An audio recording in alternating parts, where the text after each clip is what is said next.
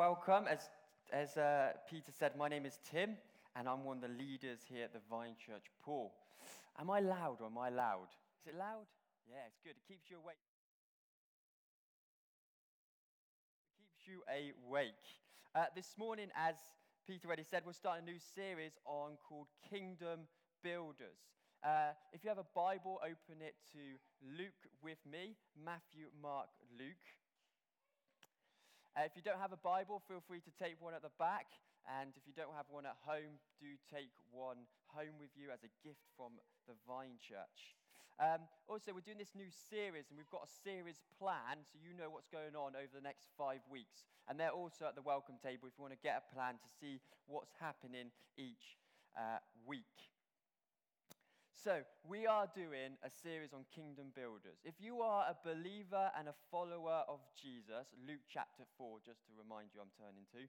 If you are a believer and a follower of Jesus, you are a builder, a kingdom builder. You might not think you're a builder, but you are. Some people are better at building than others. If it was a literal building, I would probably be the worst person in this room Uh, to build a building. Uh, so we're going to go for a five-week series. This week I'm speaking, then Dave Gaulder is speaking next week on The Lasting House, and then we're looking at Supernatural Living, Serve the King, Everyone Counts. It's about the principles, what makes a good builder of the kingdom. Have you ever built anything? Yeah? I remember some of the first things that I probably built. It was probably something like some Lego or some Skeletrix set. Do you remember the Skeletrix sets? They still have those around. You know, I remember those. But have you ever built anything? See, whether that's building a tower of Lego bricks, or building a house, or even fixing a car, that's building a car, or building a picture, building can be fun, it can be joyful, but it's also hard work, time-consuming, but it can be exciting, and when you have finished building something, there's something of an achievement in yourself, isn't there?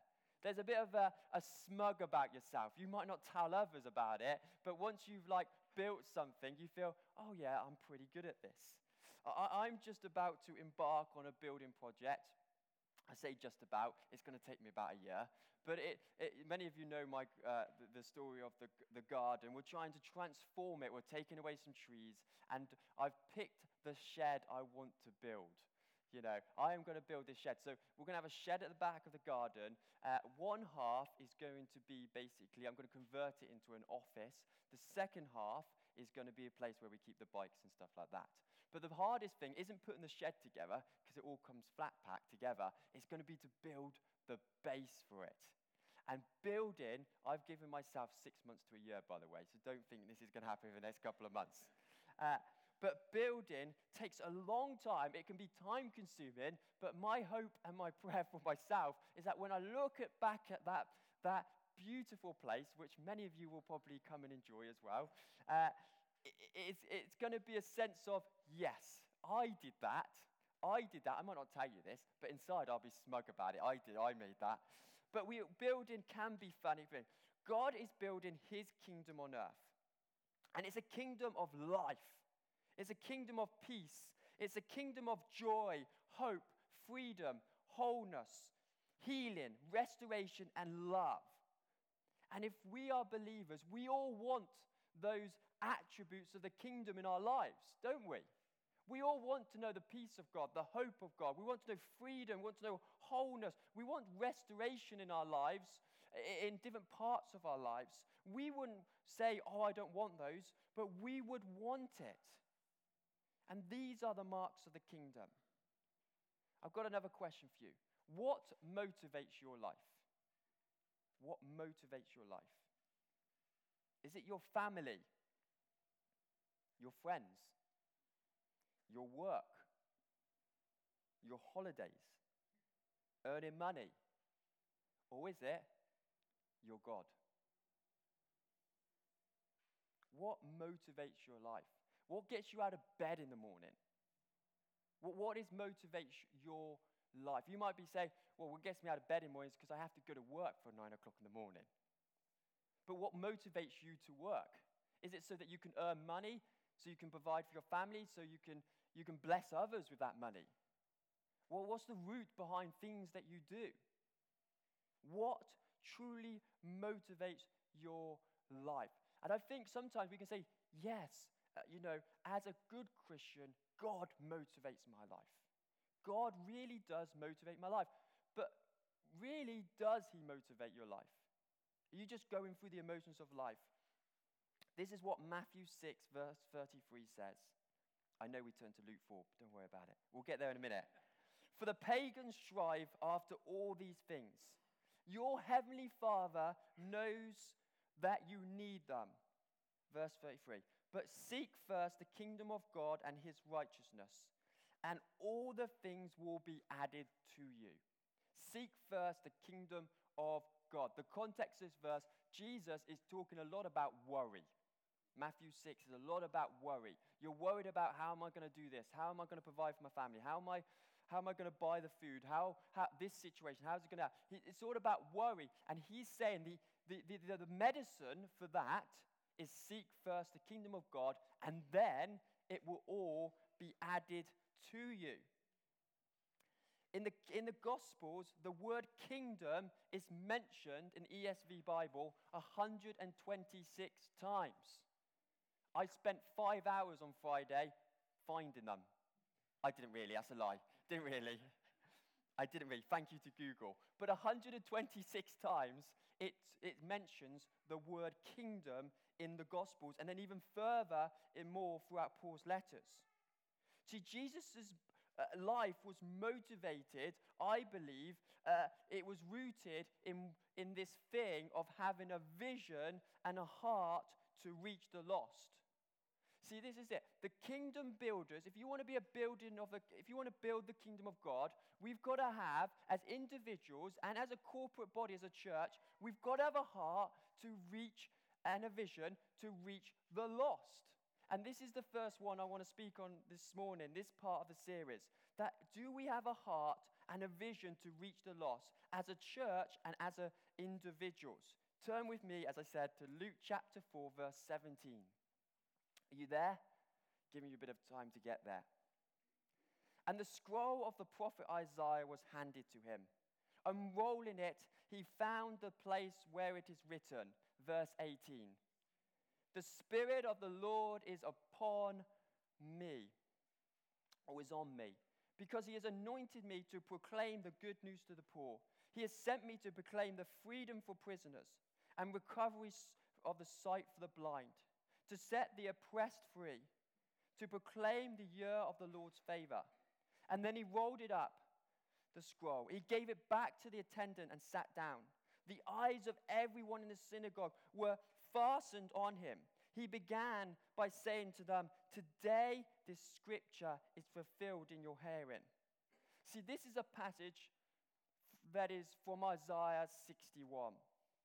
And this is where God comforts suffering Israel with a promise of restoration. Isaiah sixty-one is God saying, I am going to restore you. Israel will be taken captive. It will be enslaved. It will, it will be impoverished. And but God will liberate and bless his people. This was a promise from God. This is a message of restoration, of deliverance. This is a message of good news through all humanity. So this is what happens. This is Jesus. He's in the synagogue in his hometown. He's in Nazareth, Nazareth. And he's handed a scroll. Did you know that in many times in synagogue that we read throughout Scripture, as we understand Scripture, often when they read from either the Torah, the first five books, or the prophets of the law, the, the whole of the synagogue would stand up for the reading of Scripture. So let, let's all stand up. Play with me on this. Let's all stand up. So Jesus, he comes in, and he's been picked. He's been picked on this Sabbath day. He gets handed this scroll, and it's the, it's the scroll of Isaiah. He, he had sixty-six chapters in Isaiah. He has sixty-six uh, different chapters to go through. I know there wasn't chapters in those days, but play with me. sixty-six different chapters. There's one thousand two hundred ninety-one verses in Isaiah. He gets handed a scroll, he opens it up, and he starts reading this. And the, sc- uh, the scroll of the prophet Isaiah was handed to him.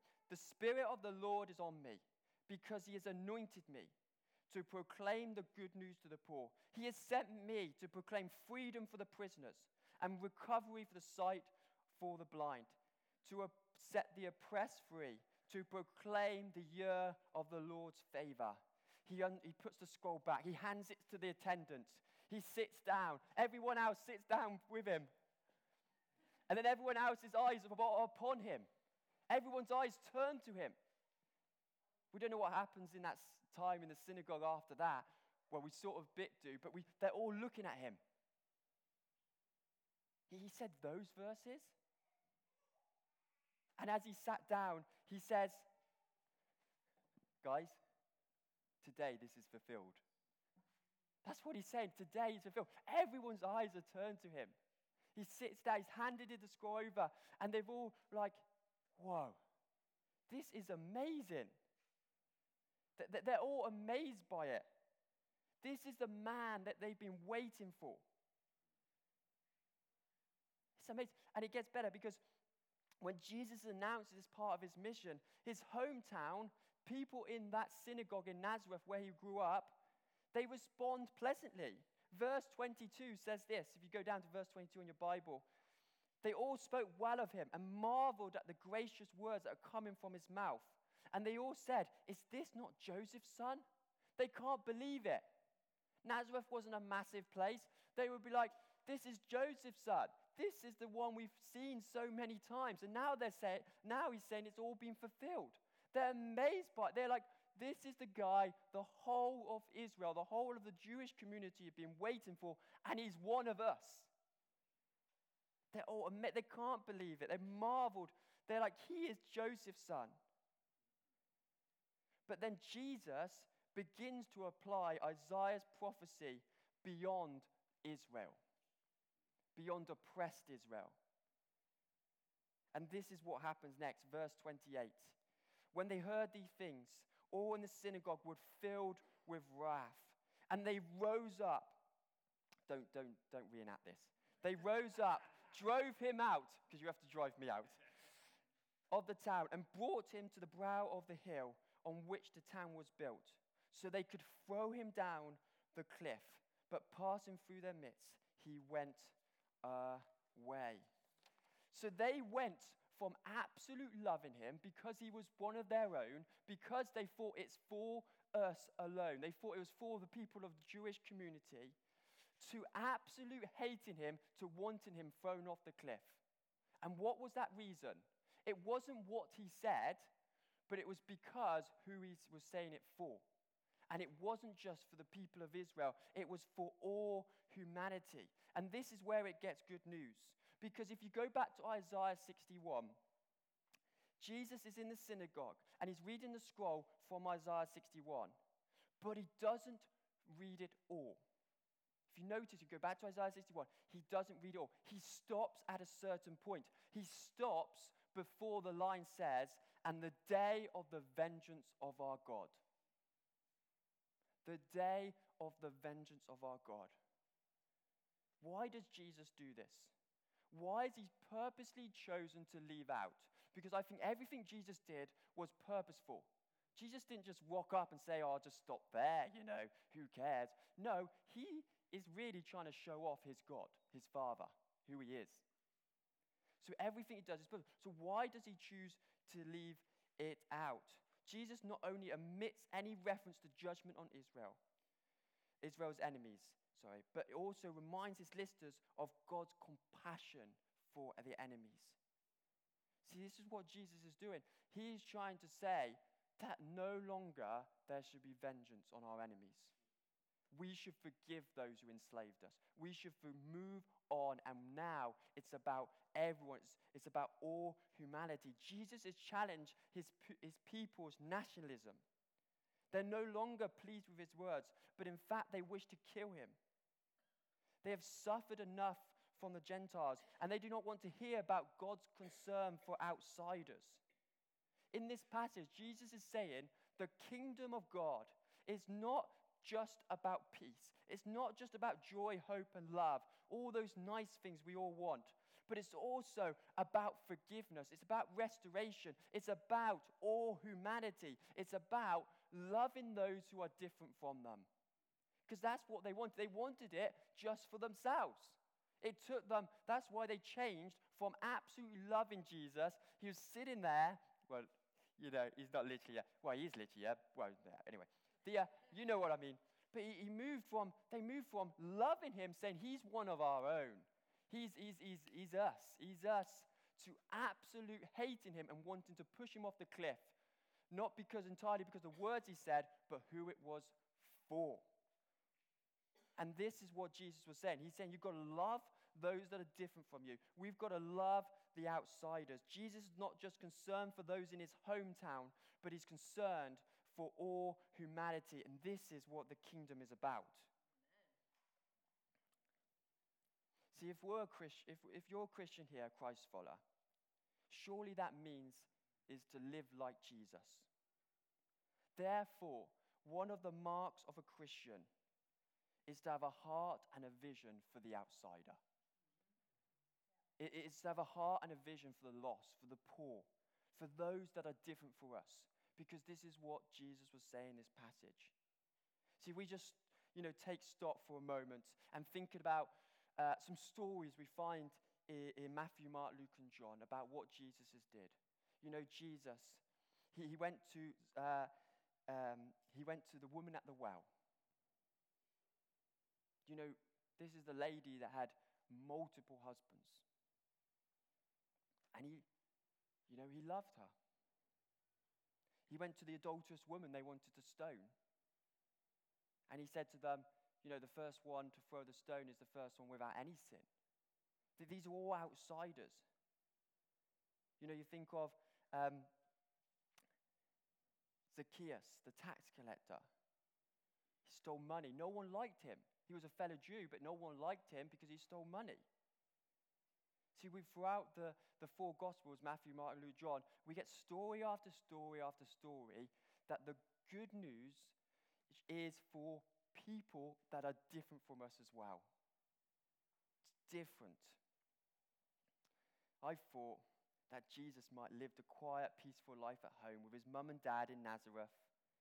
But no, he was a man that went out and be with the people that were different from him. If we are truly Christians, there has to be something different about us. The world would say, I will be with, I will work with, I will live with people that are similar, that are like-minded with, uh, them, that, that, that are like-minded to me. And it's very easy to think, I'll just hang around with those people because we're all the same. You know, we have the same interests, we have the same. And I get that on one hand, but the message of Jesus should cause us to move, to go and be with people that are different from us. Because this is what Jesus is tackling in Luke four as he quotes Isaiah sixty-one. And I want to ask you another question. Are you willing to go and be with those that are different from you? For this is what it means to be a Christian. This is what it means to be a Christ follower, to have a heart and a vision for the lost. This is what it means to be building the kingdom of God, to be builders of the kingdom of God. Over this last week, I've had a few opportunities to talk to people about Jesus. Uh, last Sunday at West Point, we went and got some fish and chips. It's come a bit of an annual thing. We get chips on the last evening because no one wants to wash up and it's just easier. So we go out and get some fish and chips, um, which usually uh, myself and Becky go and get. Um, we don't pay for everyone. We're not that kind. Well, but we go and go and get it. So we go to this fish and chip shop. We go to a different one this time because we go and get it at lunchtime because the one we usually go to doesn't open at lunchtime. So we go to this fish and chip shop. There's this guy in there, and as we, we start to talk to him, because we've got a big order, so it's going to take a long time. It took thirty minutes altogether. And he, he has these words on uh, the side of his fish and chip shop. He doesn't own the fish and chip shop, uh, we found out later, but he has his words, and it's Arabic. So I say to him, you know, do you know what that actually says? And he says, no, I don't have a clue, actually. It's the guy who owns it's put it there, but it's something about Allah. So I said, oh, that's interesting. I said, where are you from? And he said, I'm, I'm originally from Turkey, but I've actually lived in Exeter, I think, for twenty-four, twenty-five years, um, around that figure anyway. It was twenty-something years he's lived in Exeter for. He said, I wish I never came to England. I wish I stayed in um, in Istanbul.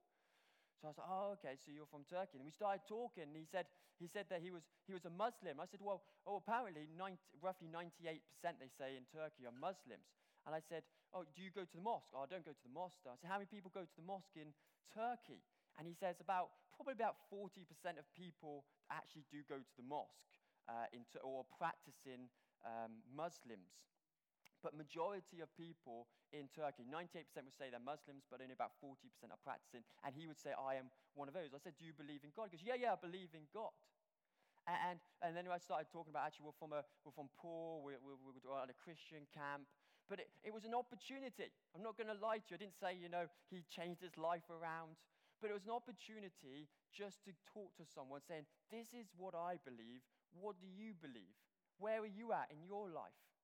And then a couple of days passed. I think it was Tuesday, Tuesday morning. Came back from West Point on Monday, had no food in the house.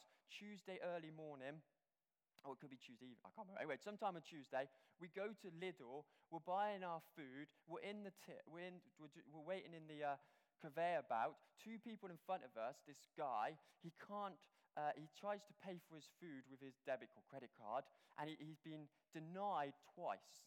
And you know, as massive queue, one person in front of us, and then it was him, massive queue. And he's like, oh, well, I don't know why it's not working. Or, you know, I thought I had money in it. Someone must have spent my money, saying all these things. And then he said, I'll go out, and I'll go and try and find some money in the in the, in the car. And it was about, I don't know, six pounds seventy or something like that. It wasn't a lot of money. He just had bread and milk. And, and so he went out, and then I said to the attendant, I'll pay for it. I'll do it for him. And she goes, no, no, you sure? It's, you know, I'll, I'll sort it out. And I said, no, I'll go. I'll pay for it. So I went and paid for it. And then he came back in, and the, the checkout person came and said, this guy's just paid for your shopping. And he was amazed by it. You know, six, I can't remember exactly, it was six pounds something. It wasn't a lot of money. And he was just absolutely amazed by it. The problem was, I was here, already paid for it, and he, the the, the, um, the checkout lady was the other side, the, sh- the other side, like, giving him. So we were about ten meters away from each other, so I didn't really get an opportunity to say why I paid for it. But he was utterly amazed by it, saying, you know, what, why did you do this? You know, uh, and it, people could hear, and everyone could hear what was going on, because there were people in the queue. And they're like, they were just, even the checkout lady was like, gobsmacked, you know, you don't have to do that, you know, it's just uncommon. But but these were opportunities. I know that, you know, there could have been better opportunities. I could have done more. I could have done more. But it's a start. It's a start. It's a start. And yesterday, when we were at the Hub, you know, if I had to describe it in one word, it's awesome what's going on there. So many kids and their parents coming in and through those doors. Opportunities, conversations, uh, things that God is doing with us. You know, we are doing great things as a church. It's easy to think what's going on, but just you should have gone to the Hub yesterday. You want to be around people to tell them about Jesus? To, you know, go to the Hub, go to Lidl, go to your fish and chip shop. You know, but as a church and also as an individual, we should have a heart and a vision for lost. That's what makes a kingdom builder, to go out to people that are different from you. And talking about the Hub stuff, you know, it was a year ago today, not today, so it was a year ago at West Point, we we we got a prophetic word from someone from Bristol City, to gather a tribe from over the bridge. And in the last year, God has opened up doors to take over that premises, and then uh, to rent that premises, and, and then uh, to do other things out of that place. And if, if you respond and be obedient to what God is doing in your life, he blesses it. And you see the fruit of that. You know, and over a year, you know, great things have happened, and we, we trust in God, and next year, great things will happen. As you do what God has called you to do in your life, and you you love the lost and love the poor. We are all called to live in the kingdom and live out the kingdom. I, I think it's, firstly, we're called to live in the kingdom. I think the most important thing I could say about the kingdom of God that would help people to make sense of what the kingdom means is that it's God's reign.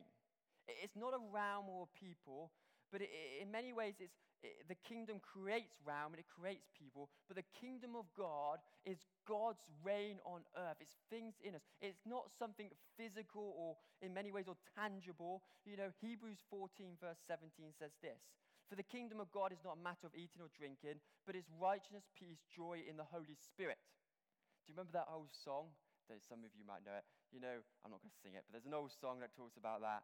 Uh, I'm not a very good singer. So the kingdom is not a physical or tangible thing you can see, and that's why sometimes it's so hard to measure it. It's so hard to uh, to do things out of it. But the kingdom of God is about righteousness, peace, and joy. It's about love. It's about life. It's about forgiveness. From Isaiah, we read, uh, sorry, from Luke four. And as a believers, this is given to us for our blessing. And we can richly enjoy all these blessings of hope, of peace, of life, of joy. We can richly enjoy this. And that is so good. We're called to live in the kingdom. You're called to have the traits of the kingdom of God. The peace of God, the joy of God, the life of God, the love of God, the hope of God, the righteousness. We're called to have the traits of the kingdom of God living in us. But then we're called to live it out. And when these things come together, the, the living in it and the living out, something beautiful happens. Imagine if I gave you a million pounds right now. But the thing is, you don't have any friends, you don't have any family, you don't really know anyone. All you did was have a million pounds.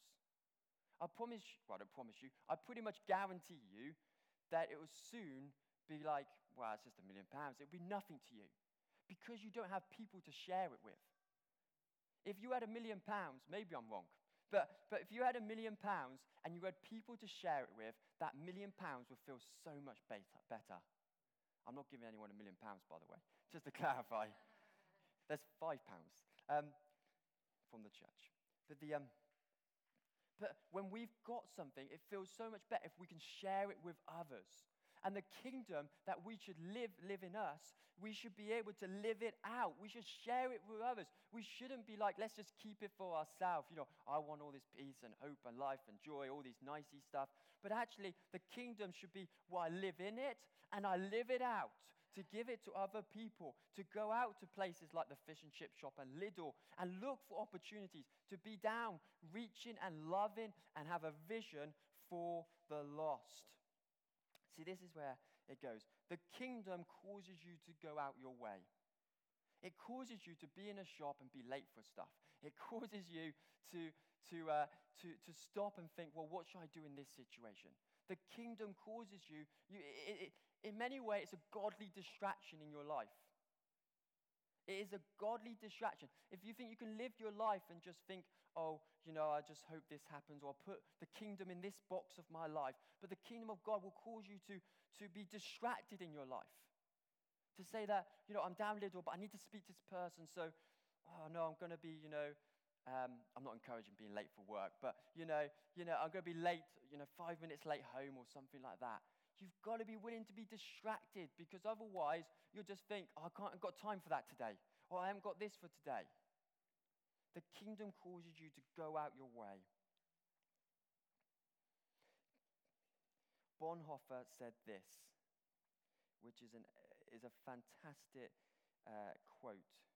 He said this, your life as a Christian should make non-believers question their disbelief in God. Your life as a Christian should make non-believers question their disbelief in God. Does your life make someone else who doesn't yet believe in Jesus question their belief in God? We're called to live it out. Your friends, your family, they should see something different in us. If they don't see something different in us, I will question, are we Christians? I want to conclude with this. These are the words of Jesus. Pick up your cross. We could debate all day by what this means, but I believe it means very simple. Follow Jesus, and there is abundance of blessing and richness, but there is sacrifice. There is sacrifice. And if there is no cost, there is no sacrifice. If there is no cost, there is no sacrifice. And Jesus' life was defined by a sacrifice, a sacrifice on a cross. He, the biggest sacrifice anyone could do in this room is to die for another human being. That is your biggest sacrifice. And Jesus, his life was defined, everything it rooted to, everything it came up to was this moment upon the cross where he died and he resurrected for each one of us. And with the kingdom of God, there should be uh, there should be an introduction to King Jesus. When we talk about the kingdom, we've got to talk about the King of the kingdom. So we have we, we, we live in, live out this kingdom, but we should say, actually, I want to tell you about this Jesus. He is everything to me. He's changed my life. This is the reason for my existence. This is the reason for my purpose. Can I have an opportunity to tell you why? The uh, every single one of us in this room are influencers. You are influencer. Today, you are, if I chat to you, you're going to influence me. Did you know that? If you chat to me after the service, or you chat me right, you've influenced me. Hopefully for the positive, but sometimes negatively you've influenced me. But, and like vice versa, right? But we are all influencers. When you go back home to your family, when you go to your friends, your workplaces, when we go to our neighbors, we will influence people. What are you going to do with this influence? Are you going to have a heart and a vision to reach the lost? Are you going to make a difference? You know, we're not called to, uh, to change the world. That was Jesus' job. Jesus has done that. He's, he's died and resurrected. But we're called to change our world. And I think there's a massive difference. We're not called to be celebrities. That's Justin Bieber. But we're called to change our world and influence the people. And I don't think, like, you know, with many opportunities, many opportunities, I believe, that we can influence people, we can encourage people, we can love people, we can share the kingdom. And this is what it means to be a kingdom builder, is to have a vision and a heart for the lost. And you might say, well, I don't feel that vision and heart. You know, I don't feel it burning in me. I don't feel it, you know, it's great for you, Tim. You're young, you're, you know, you're snappy. You've got you've got the whole world at your oyster in many ways. And, and you know, that's true. I am young, but you're all young in many ways. You know, you should have a vision and heart. Yeah, you're all young. Dave Gaulder always tells me, you know, I might be getting old, but I'm young inside.